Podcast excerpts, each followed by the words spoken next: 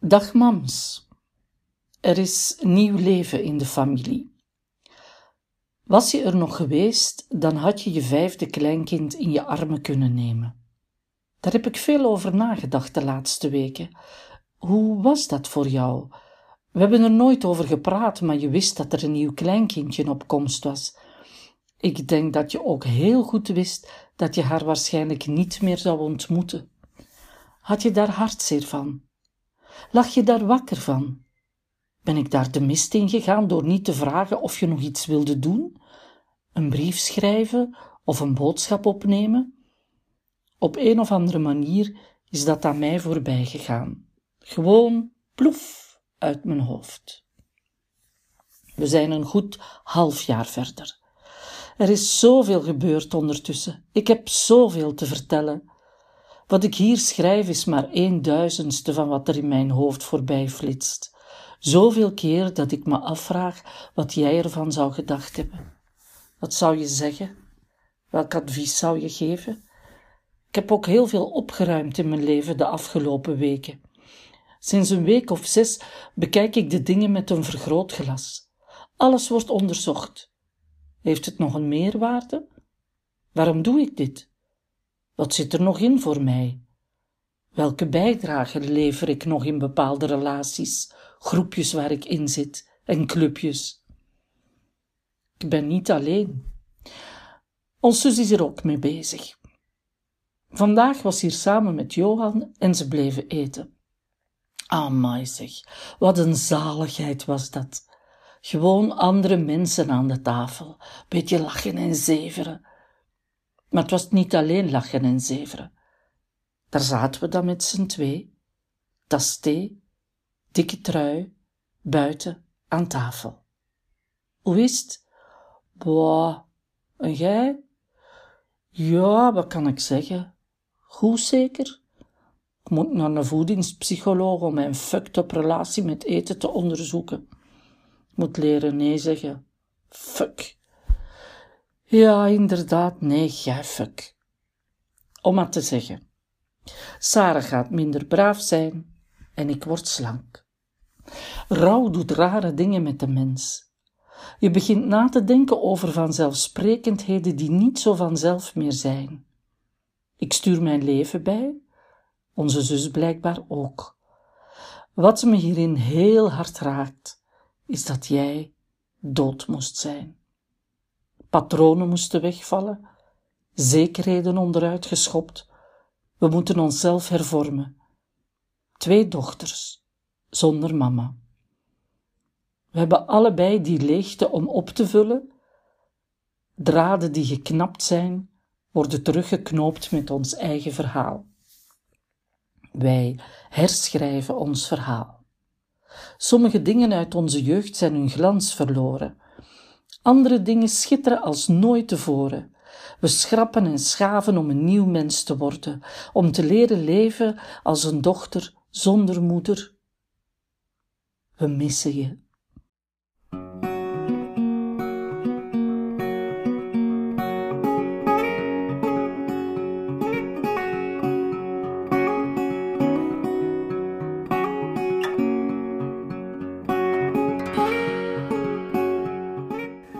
We zijn drieënhalf jaar verder. Er is waanzinnig veel gebeurd ondertussen. Er is waanzinnig veel gebeurd waarvan ik blij ben dat zij het niet heeft moeten meemaken. Laten we beginnen met de hele COVID-corona-periode. Ik had dat verschrikkelijk gevonden. Als dat een periode was geweest waarin ik haar niet had mogen zien, mogen spreken, kunnen zien. Ik weet heel eerlijk ook niet hoe we dat hadden opgelost.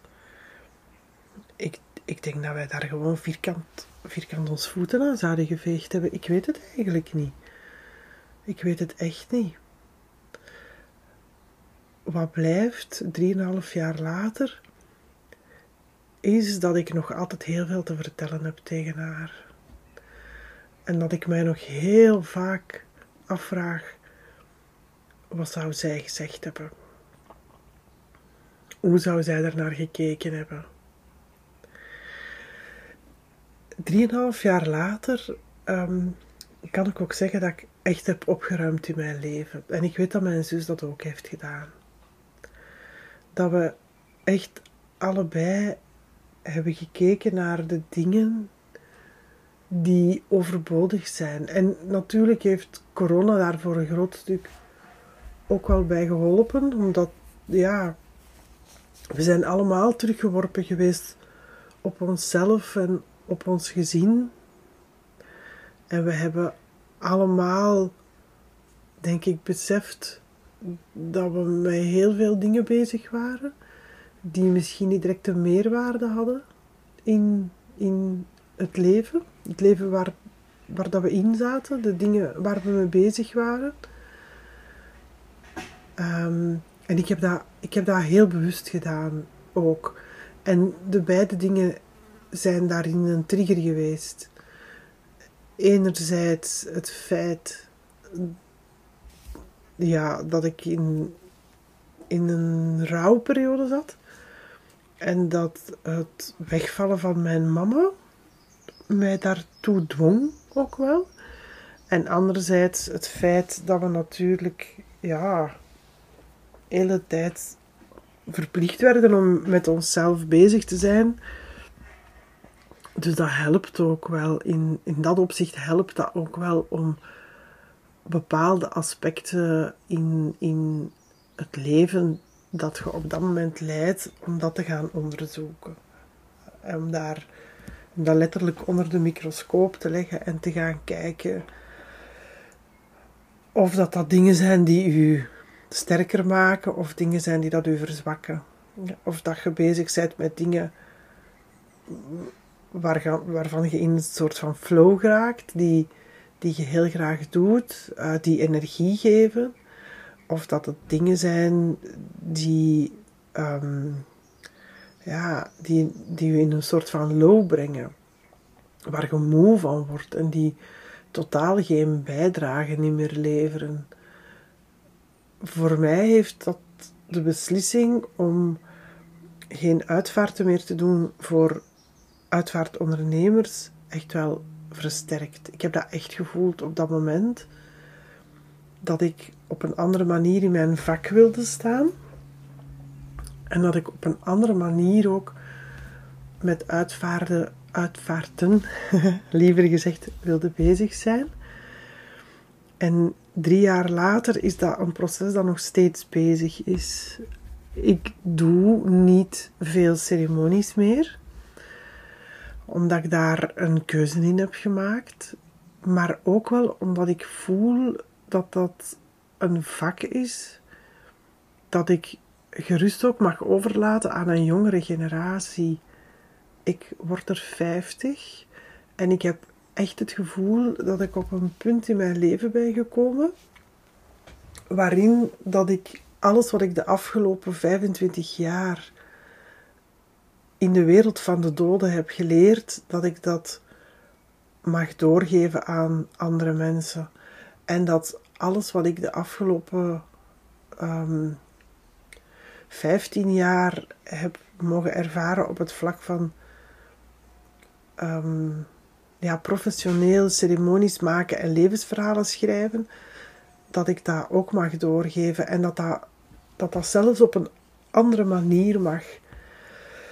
Um, ik heb zoveel eigen methodieken en technieken voor mezelf gemaakt en ontworpen om het mezelf makkelijker te maken als ik dan aan de slag ging met een uitvaart dat ik weet, dat ik heb ervaren, mogen ervaren de afgelopen drie jaar, dat hoe dat ik het doe ook in andere vakgebieden zeer nuttig is. En daar ben ik nu mee bezig. Dus ik ben veel meer bezig met um, lesgeven, overschrijven, over ceremonies maken.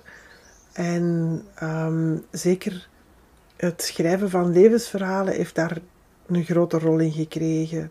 Um, de, de gemeenschappelijke deler van, van al mijn activiteiten is niet meer mensen afscheid laten nemen, maar is veel meer mensen hun verhaal laten optekenen op een of andere manier.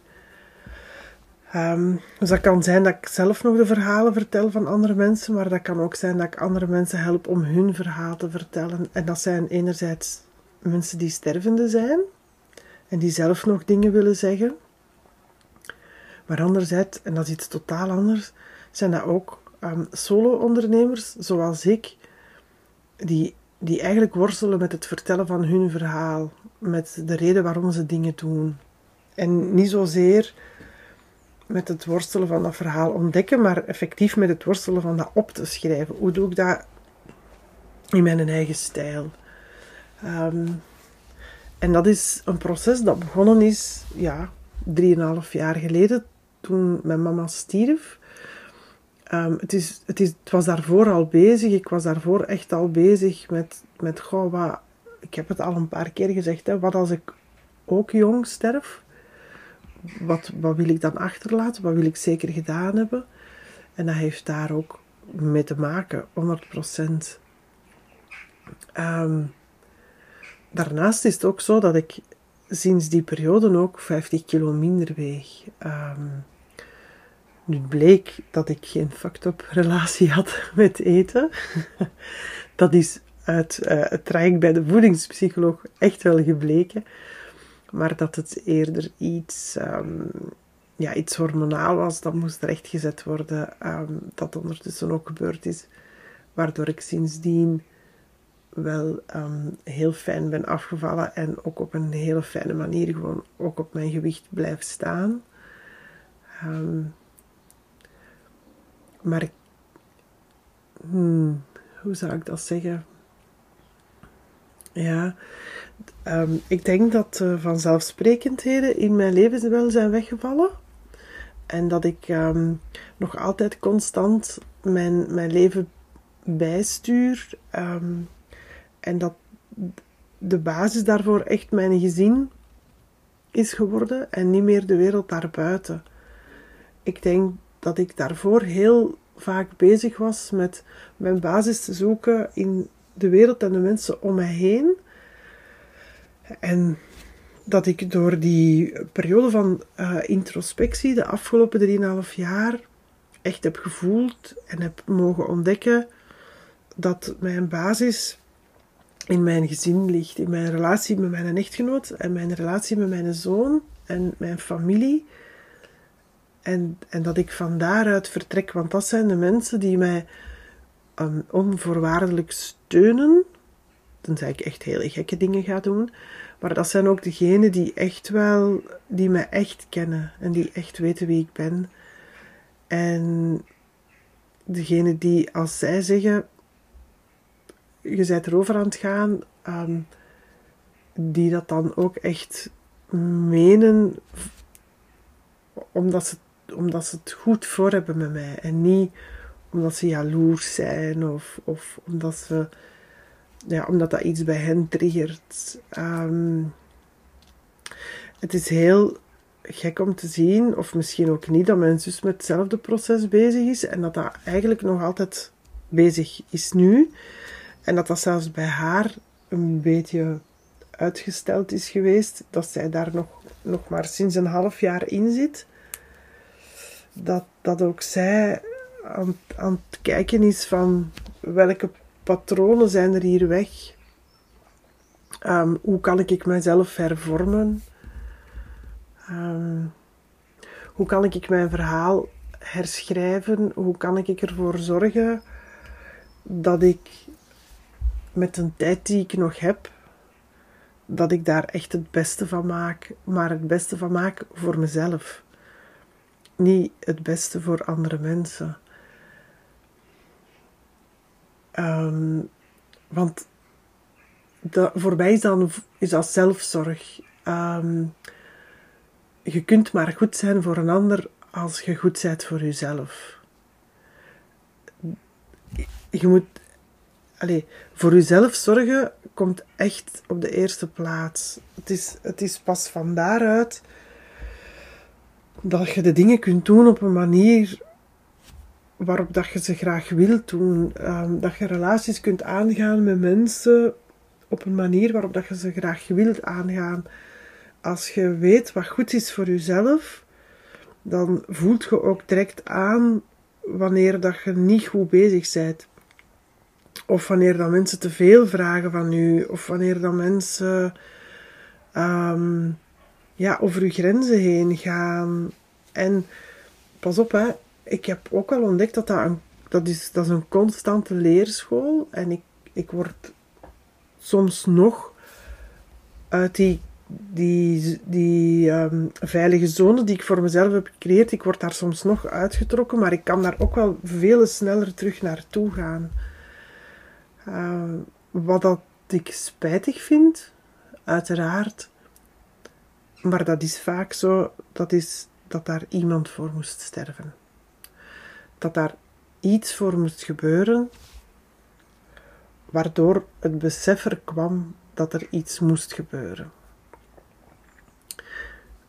Dat is. Um, en dat is zo gek als ik mezelf dat hoor zeggen, want ik sta zo bekend in de vriendenkring, in de familie, bij iedereen als zijnde degene die altijd haar goesting doet en die zeer vrijgevochten is.